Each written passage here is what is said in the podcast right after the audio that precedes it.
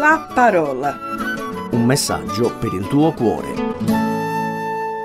Un verso della Bibbia dice che un cuore allegro è un buon rimedio. Infatti, quando il cuore è allegro, troviamo rimedio nel superare le offese, nel far uscire il sole in una giornata di pioggia ed essere d'aiuto agli altri. Ma per avere un cuore allegro bisogna trovare gioia o in qualcosa o in qualcuno. Ciao, sono ancora io, Enzo D'Angelo, della Chiesa Evangelica di Legnano, che frequento da vent'anni.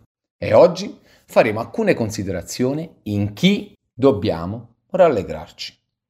Rallegrarsi o gioire, per le riflessioni di oggi, avranno lo stesso significato. Di questo sentimento ogni uomo è alla continua ricerca. Se dovessimo fare un sondaggio a delle persone di qualsiasi età, molte di loro, nella loro lista dei desideri, ci metterebbero anche una vita di gioia. Infatti la gioia aiuta a superare delle difficoltà della vita o circostanze che vengono a capitare durante la giornata. Quanti di noi, alla nascita di un figlio, avendo il cuore di gioia, sembrava che la nostra vita fosse diventata tutta rosea. La gioia porta a dimenticare i problemi della vita. Infatti, molti studiosi dichiarano che un cuore allegro allunga la vita. Allora, perché essere tristi? Purtroppo, la tristezza è sempre dietro all'angolo, o con una cattiva notizia o con un evento inaspettato. Allora la domanda è, come posso io rallegrarmi in questa vita? Io, Enzo, per esperienza personale ho trovato la vera gioia. Ho trovato in chi rallegrarmi.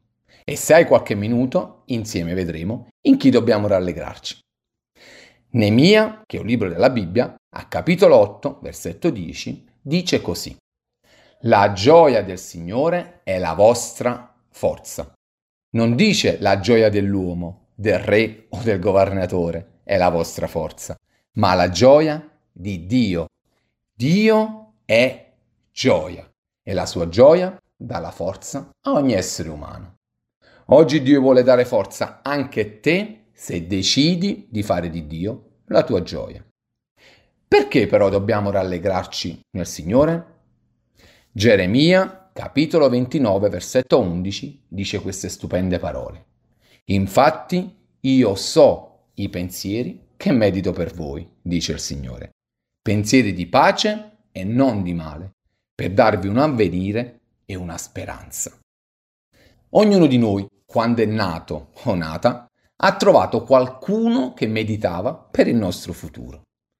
Le prime persone che hanno pensato per il nostro bene e cercare di crearci un avvenire sono stati i nostri genitori.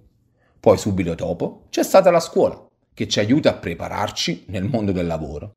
E poi ci sono loro, i nostri politici, che ogni giorno si impegnano a trovare leggi e decreti per il bene di ogni singolo cittadino.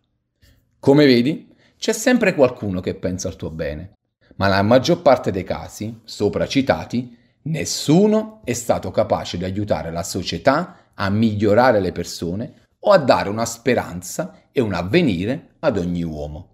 Ma adesso il Dio creatore ci dice che Lui medita per me e per te, per il nostro avvenire che è fatto di pace e di speranza.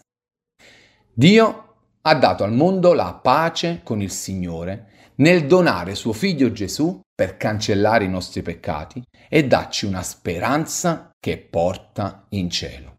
È Dio che ha meditato questo piano glorioso per noi. Non è stato nessun uomo.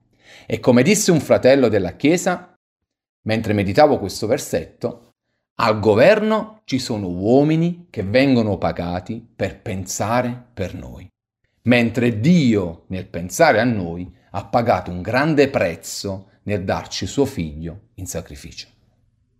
Con questo non voglio aprire nessuna polemica o discussione con la politica, ma voglio mettere solo in risalto l'amore di Dio e l'amore dell'uomo per noi.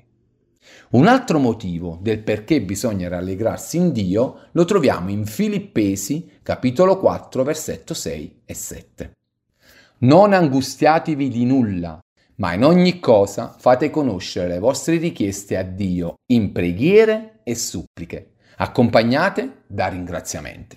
E la pace di Dio, che supera ogni intelligenza, custodirà i vostri cuori e i vostri pensieri in Cristo Gesù.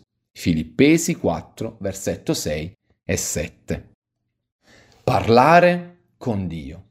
Sfogarsi con qualcuno che ci ascolta con amore. L'Apostolo Paolo ci dice che bisogna far conoscere le nostre richieste a Dio e Lui ci donerà la pace perché siamo certi che Lui si prenderà cura di noi. Quanti problemi che vengono a trovarci durante la vita. Chiedere aiuto è facile, ma trovare la persona giusta è difficile. Io ho scelto Gesù, colui che è l'Onnipotente. Proviamo a immaginare, se Gesù davanti alla morte di Lazzaro dichiarò io sono la risurrezione e qualche istante dopo fece uscire Lazzaro vivente dalla tomba con le sue gambe, possiamo stare certi che il Signore è capace di risolvere ogni nostro problema.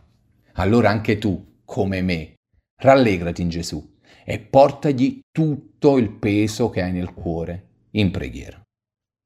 Salmo 23.1 dice così. Il Signore è il mio pastore e nulla mi manca. Dio si prende cura di ogni singola pecora. Ogni persona che si affida a Dio, egli se ne prende cura. Ma c'è qualcosa di molto importante. Il versetto dichiara nulla mi manca. Chi si affida a Dio può stare certo che Dio provvederà a ogni suo bisogno.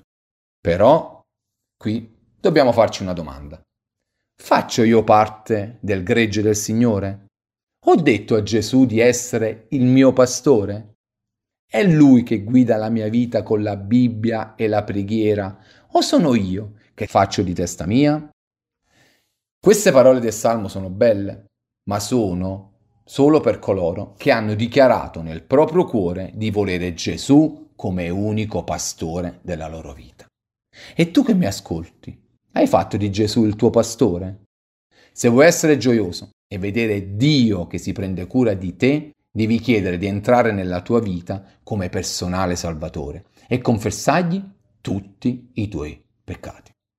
Prima di salutarci, voglio leggerti un altro versetto della Bibbia. Questa è la gioia suprema che l'uomo possa avere da Dio e viverla. Luca 10:20 dice così: Rallegratevi perché i vostri nomi sono scritti nei cieli. Queste parole sono state dette da Gesù ai suoi discepoli. Potremmo trovare gioia in una moglie, potremmo trovare gioia in un figlio, in un lavoro sicuro, ma nulla di questo è paragonabile alla gioia che Dio ci vuole donare in Gesù scrivendo col suo sangue i nostri nomi nei cieli. L'Apocalisse, che è l'ultimo libro della Bibbia, dichiara che un giorno ogni essere umano, sia io che te, ci troveremo davanti a Dio per essere giudicati per le cose che abbiamo fatto e creduto. E poi dice che verranno aperti dei libri e tra questi c'è anche il libro della vita. Se il nostro nome non si trova scritto nel libro della vita, Dio ci condannerà nel mandarci nel fuoco eterno, dove ogni uomo e donna soffrirà eternamente. Questo lo troviamo scritto nel libro dell'Apocalisse, capitolo 20, dai versetti 11 a 15. E anche qui fermiamoci un attimo. Facciamoci una domanda. I nostri nomi sono scritti nel libro della vita? Se non hai la certezza di andare in cielo dal Signore, fermati, rifletti e cerca di cambiare le tue motivazioni di gioia. È giusto gioire e rallegrarsi per un'auto, una famiglia e qualsiasi altro piacere della vita. Ma se il tuo nome non è scritto nel libro della vita, abbiamo poco da rallegrarci.